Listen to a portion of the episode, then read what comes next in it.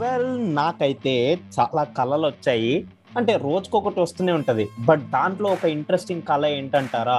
నాకు ఒక top performers ఏదైతే ఈ ఐపీఎల్ టూ థౌజండ్ ట్వంటీ టూలో జరిగిన మ్యాచ్లలో ఎవరైతే టాప్గా పర్ఫామ్ చేశారు అని నాకు అనిపించినాయో వాళ్ళందరినీ ఒక టీమ్గా పెట్టుకొని నేను ఒక లీగ్ మ్యాచ్ తీసుకెళ్ళి వాళ్ళని అట్లా అక్కడ ఎంట్రీ చేపించి ఆ మ్యాచ్ కప్పు గెలుస్తున్నట్టు నాకు అక్కడ ఫుల్ పెద్ద కళ వచ్చిందనమాట. దాని తర్వాత నెక్స్ట్ డే మార్నింగ్ లేచి చూడంగానే మా మమ్మీ లేపి ఏం బాబు మళ్ళీ కలగన్నావా? అని చెప్పి యాజ్ యూజువల్ రొటీన్ డైలాగ్ వేసి నా ఇజ్జత్ అంతా తీసేసింది. సరే అది పక్కన పెట్టేద్దాం అదొక వేరే విషయం లేండి. మన అభిలాష్కి ఇలాంటి కళలు ఏమైనా వచ్చాయో లేదో అడుగుదాం. సో ముందుగా ఎపిసోడ్లోకి వెళ్ళిపోదాం. సో లేట్ ఎందుకు? Let's get in the episode welcome to Telugu one cricket podcast నేను మీ హోస్ట్ మురళీకృష్ణ అండ్ మనతో పాటు ఉన్నాడు RJ Abhilash. Hey Abhilash hey hey Murali hello Telugu అని క్రికెట్ అభిమానులారా. మీ అందరికీ కూడా స్వాగతం తెలియజేస్తున్నాను ఈ కొత్త ఎపిసోడ్లోకి. ఏంటమ్మా కళలు అంటున్నావు నాకు యూనో పడుకున్నప్పుడంతా కళలే వస్తుంటాయి. నా కళలు వింటే యూనో పడిపోతావు. అంటే ఏంటంటే? చైర్లో. కూర్చున్నాను సో మళ్ళీ కింద పడిపోతే తగులుతది హెడ్కి సో దీన్ని మా ఊర్లో పుల్లు జోక్ అంటారు. ఓకే.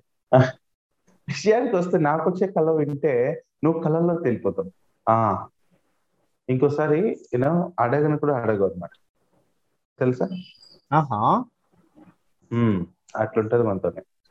సో నాకు హలో? ఆ చెప్పండి అభిలాష్. చెప్తుంటే వినాలని చెప్పి enthusiasm తో వింటున్నాను నేను. ఫోకస్ ఫోకస్ యా యాక్చువల్గా నేను ప్రియాంక చోప్రా దీపిక పదుకొని కలిసి డిన్నర్కి వెళ్ళాము అనమాట సో మంచిగా హైదరాబాద్ బిర్యానీ తిని అలా డబుల్ కా మీఠా తిని అలా తిరిగి రిటర్న్లో ఇంటి దగ్గర వాళ్ళు డ్రాప్ చేసి ముంబైకి వెళ్ళిపోయారు అనమాట చాలా పెద్దది అభిలాష్ ఓ చాలా నిజమే. బిర్యానీ చాలా పెద్దదే ఆర్డర్ చేద్దాం. ముగ్గురం కదా సో అలా కానీ చేసాను తెలుసు కదా నేను ఫుడ్ అని. వాళ్ళకు కూడా తెలుసు అనమాట అది. నేనే అన్ని అన్ని అనుభవించినోడిని నేనే అంటున్నాను. అంటే ఇలా అనుకుంటున్నాను. అది ఏమనుకుంటున్నాను అనేది వద్దులే కానీ ఆ లైక్ వాళ్ళు ఇంకెంత అనుభవించింటారు అని తెలుసుకోవాలని నాకు చాలా ఆతృతగా ఉంది అభిలాష్ సి కొన్ని అమోఘమైన విషయాలు అందరూ అందరితో షేర్ చేస్తారమ్మా. అవి గుర్తు పెట్టుకుంటారు అంతే వాళ్ళు. ఓకే. సరే అదంతా పక్కన పెడదాం. మన ప్రేక్షకులకు కావాల్సింది ఏంటి? అరే నీకేం కళ వచ్చిందిరా బాబు? నువ్వు ముందు చెప్పరా బాబు? సోది ఎందుకు రా అని అనుకుంటూ ఉంటారు. సో పాయింట్కి వచ్చేస్తాను. సో బేసిక్లీ ఇగోండి అభిలాష్ నాకు వచ్చిన టీమ్ పర్ఫార్మెన్సెస్. హార్దిక్ పాండ్యా వృద్ధిమాన్ సహా శుభన్ గిల్. అరే మొత్తం జీటీ ప్లేయర్సే వస్తున్నారా అని అనుకోకండి. Wait. Livingstone. Quinton. De Kock. KL Rahul. అందరూ టాప్ ఆర్డర్ వాళ్ళే వచ్చేస్తున్నారు కదా? ఆల్మోస్ట్ సో అయితే ఇప్పుడు నేను క్లారిటీకి వచ్చాను. నీకు వచ్చిన కల క్రికెటర్సా ఓకే. మరి ఇంకేమనుకున్నారు? అంటే మాకు వచ్చే కళలు వేర్లే చెప్పాను కదా. ఉమ్, అట్లుంటది మాతో. సరే సరే.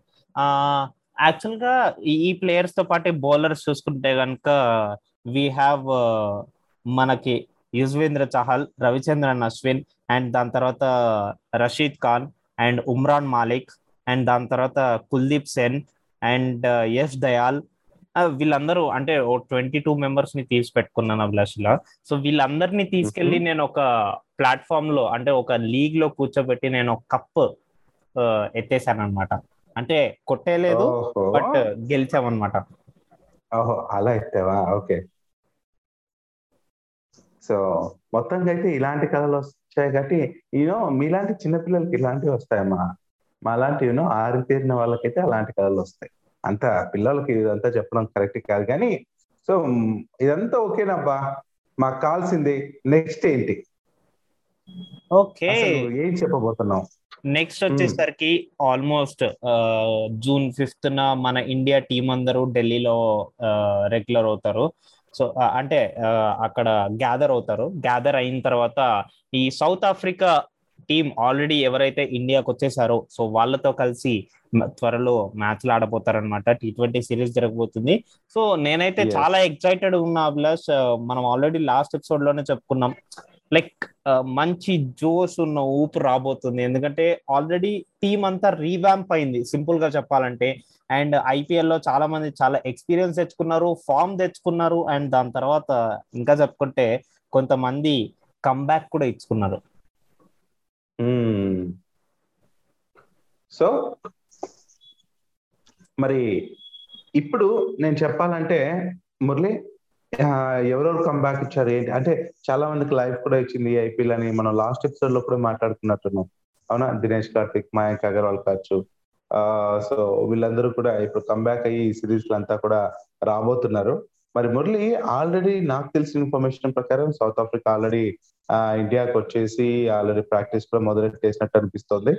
సో ఇంకా తగ్గేది లేదన్నట్టు ఇంకా వరుసగా ఆరు నెలలు నాకు తెలిసి ఐదారు నెలలు మన టీమిండియా అయితే బిజీ బిజీగా ఉండిపోతుంది మురళి.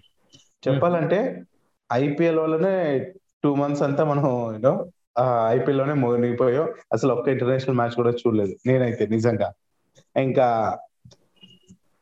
ఆ రెండు నెలలు అయిపోయిందో లేదో వెంటనే ఇంకా ఐదారు నెలలు బిజీ బిజీ అయిపోతుంది అనమాట మన టీమిండియా.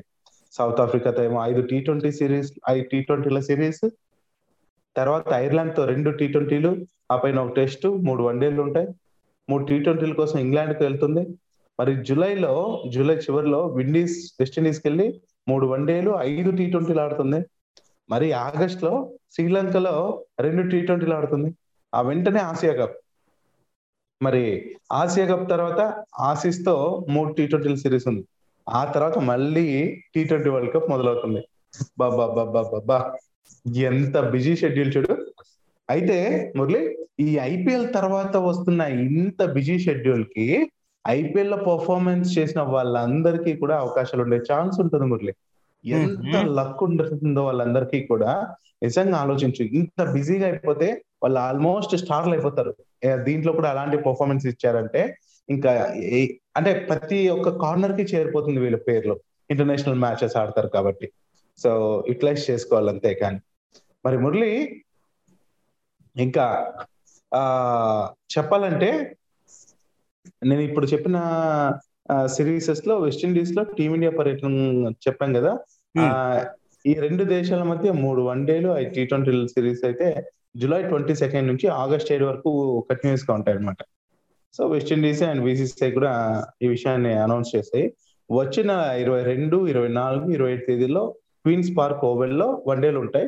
టీ ట్వంటీలు మాత్రం జూలై ఇరవై తొమ్మిది ఆగస్ట్ ఒకటి రెండు ఆరు ఏడు తేదీల్లో ఉంటాయి అనమాట బాబా బాబా సూపర్ సూపర్ అనమాట అండ్ ఇంకా అలా అలా మనం ముందుకెళ్తే మురళి నాకు చాలా అప్డేట్స్ ఇలా ఉన్నాయి. అవంతా కూడా చెప్పేయాలి అనేసి ఇవంతా పెట్టుకొచ్చామంట మరి ఈ మనం వెంటనే జరగబోయే సిరీస్ ఏదైనా ఉందంటే ఇంకొక ఐదారు రోజుల్లో జూన్ నైన్త్ చెప్పాలంటే మరి ఐదు మ్యాచ్లు టీ ట్వంటీ సిరీస్లో పడినందుకు సౌత్ ఆఫ్రికా టీం ఢిల్లీ వచ్చేసింది ఈ సిరీస్లో మన కేఎల్ రాహుల్ కెప్టెన్గా ఆల్రెడీ అనౌన్స్ చేశారు.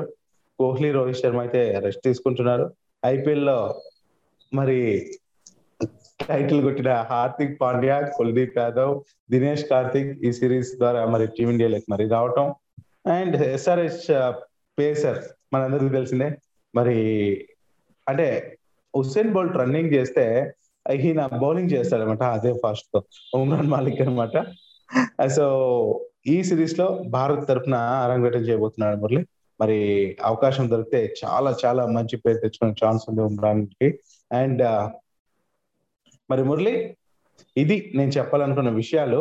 ఇంకా మధ్యలో నువ్వు మాట్లాడుతుంటే ఇంకొని చెప్పే ప్రయత్నం కూడా నేను చేస్తాను మురళి. నాకేం అభ్యంతరం లేదు Abhilash. The stage is yours okay. అయితే నేను ఇప్పుడు ఇంకో పాయింట్ చెప్తాను. అదేంటంటే మనము ఒకసారి మురళి నువ్వు ఒకటి అమెజాన్లో ఆస్ట్రేలియా టీం సంబంధించి ఒక డాక్యుమెంటరీ లా టైప్ ఒక సిరీస్ ఏదో ఇచ్చేస్తే చెప్పావు కదా. అలాంటిదే ఇప్పుడు అదే ఆస్ట్రేలియా గడ్డ పైన మన భారత్ ట్వంటీ ట్వంటీ వన్లో twenty twenty two twenty twenty వన్లో ఆస్ట్రేలియా గడ్డ పైన భారత్ ఆసిస్ మధ్య జరిగిన బార్డర్ గవాస్కర్ సిరీస్ ఏదైతే ఉంటుందో దాన్ని మరి బాలీవుడ్ డైరెక్టర్ ఒకరు నీరజ్ పాండే గారు డాక్యుమెంటరీ రూపంలో చూపించున్నాడు మురళి. సో ఈ సిరీస్ని భారత్ రెండు ఒకటి తేడాతో కైవసం చేసుకుంది. అయితే దీనికి బంధన్ మే తాదం. అనే పేరుతో నిర్మిస్తున్నారు అనమాట ఈ డాక్యుమెంటరీ. ట్రైలర్ను కూడా మరి రిలీజ్ చేసినట్టున్నారు. మరి రహానే సిరాజ్ విహారీ అశ్విన్ పుజారా వీళ్ళందరూ కలిసి ట్రైలర్ రిలీజ్ చేసావట జూన్ సిక్స్టీన్త్ నుంచి ఓటీటీ ప్లాట్ఫామ్ అయిన వుడ్ సెలెక్ట్లో స్ట్రీమింగ్ కూడా అవుతుంది అనమాట సో ఇంకెందుకు ఆలస్యం? చూసేద్దాం. యాక్చువల్లీ చాలా బాగుంటాయి. నీరజ్ పాండే గారి మూవీస్ ఎలా ఉంటాయో మనకు శాంపుల్ తెలియాలంటే కనుక సింపుల్ మనం ఎంఎస్ ధోని సినిమా చూసుంటాం కదా. ది అన్టోల్డ్ స్టోరీ సో దానికి డైరెక్టర్ కూడా మన నీరజ్ పాండే గారు అనమాట సో ఆయనకి బేసిక్లీ క్రికెట్ టచ్ చాలా బాగా అచ్చొచ్చినట్టుంది. ఉంది. యా క్రికెట్ కూడా టచ్ ఉన్నట్టుంది తనకు బాగా. అంత ఇష్టపడతాడని అనిపించింది నాకు. సో అందువల్లనే ఇట్లా క్రికెట్లో ఉన్న మధురమైన ఘట్టాలు అనుకోవచ్చు. సో స్పెషల్ థింగ్స్ని ఇట్లా హైలైట్ చేయడం గుడ్ థింగ్ సో మురళి నువ్వేమైనా లార్డ్స్ వైపు చూసావా? లేదా బ్లాష్? లేదా?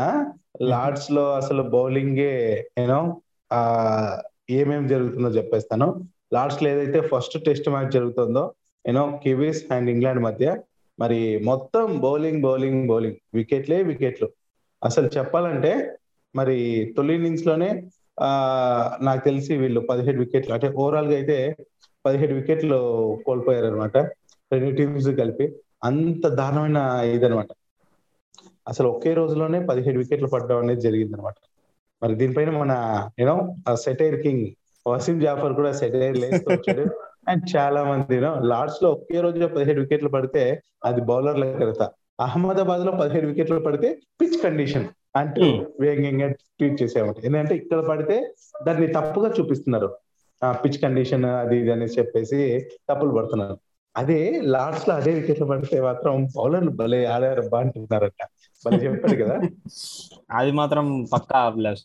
ఎందుకంటే ఇక్కడికి వచ్చేసరికి దే ఆర్ జడ్జింగ్. అక్కడికి వెళ్ళేసరికి వాళ్ళు జడ్జ్ చేయకుండా అరే బౌలర్లు క్వాలిటీ బౌలర్స్ లార్డ్స్ గ్రౌండ్ కదా దాన్ని ఏమంటాం మనము అని వాళ్ళు అలా జడ్జ్ చేస్తున్నారు Abhilash. So that is wrong ఎందుకంటే అహ్మదాబాద్లో వాళ్ళు ఆడిన ground largest ground ground in the world cricket ground in the world దాన్ని అలాంటి ప్రఖ్యాత ఉన్న దాన్ని వాళ్ళు అలా జడ్జ్ చేయడం నాకు ఇంకా నచ్చలేదు. అండ్ పోయి పోయి Lord's ground I I know Lord's గ్రౌండ్కి చాలా హిస్టరీ ఉంది. Even if it is not the largest but దానికి చాలా ప్రఖ్యాతి ఉంది.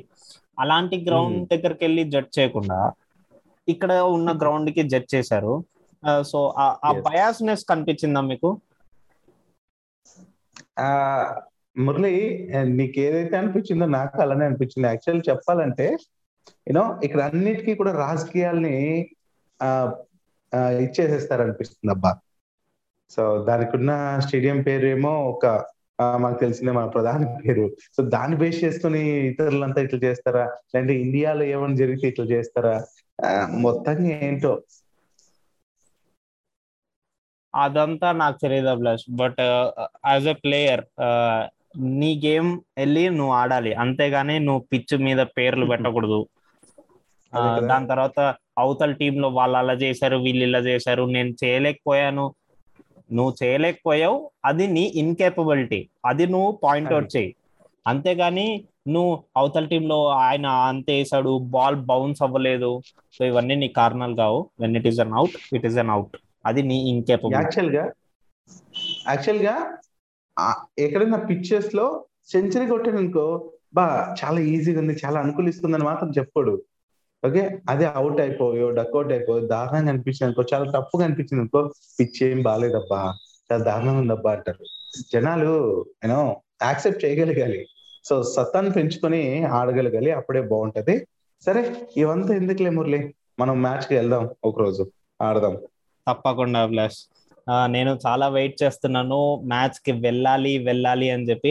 అండ్ నా ఎగ్జామ్స్ అయిపోయిన తర్వాత మ్యాచ్లు ఆడదాం అంటే మా టీం అందరూ డైల్యూట్ అయిపోయి ఎక్కడ పడితే అక్కడ ఉన్నారనమాట సో మా టీం ఒక్కసారి కనుక మళ్ళీ రీఫార్మ్ అయితే కనుక నేను మ్యాచ్లు ఆడడానికి కూడా సిద్ధంగా ఉన్నాను అనమాట సో మేము కూడా వినడానికి సిద్ధంగా ఉన్నాం ఆ విషయాలు. అవును మురళి వినడానికి సిద్ధంగా ఉన్నాం అంటే నేను నాకు ఒక విషయం గుర్తొచ్చింది అబ్బా ఆ పాపం శ్రీలంకలో ఆసియా కప్ నిర్వహించాలనేసి మన వాళ్ళందరూ కూడా అనుకున్నారు.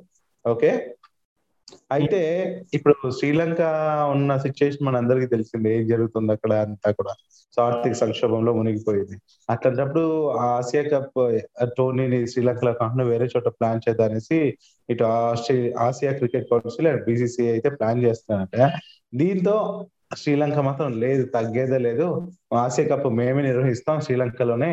ఎంత మాకు కష్టం ఉన్నప్పటికీ మరి ఆసియా కప్ ఇక్కడే జరగాలి అనేసి శ్రీలంక క్రికెట్ బోర్డు చెప్తుందంట. ఎందుకంటే మరి ఈ టోర్నీ కానీ జరగకపోతే పాపం ఐదు నుంచి ఆరు మిలియన్ డాలర్ల ఆదాయం కోల్పోతుందంట క్రికెట్ శ్రీలంక.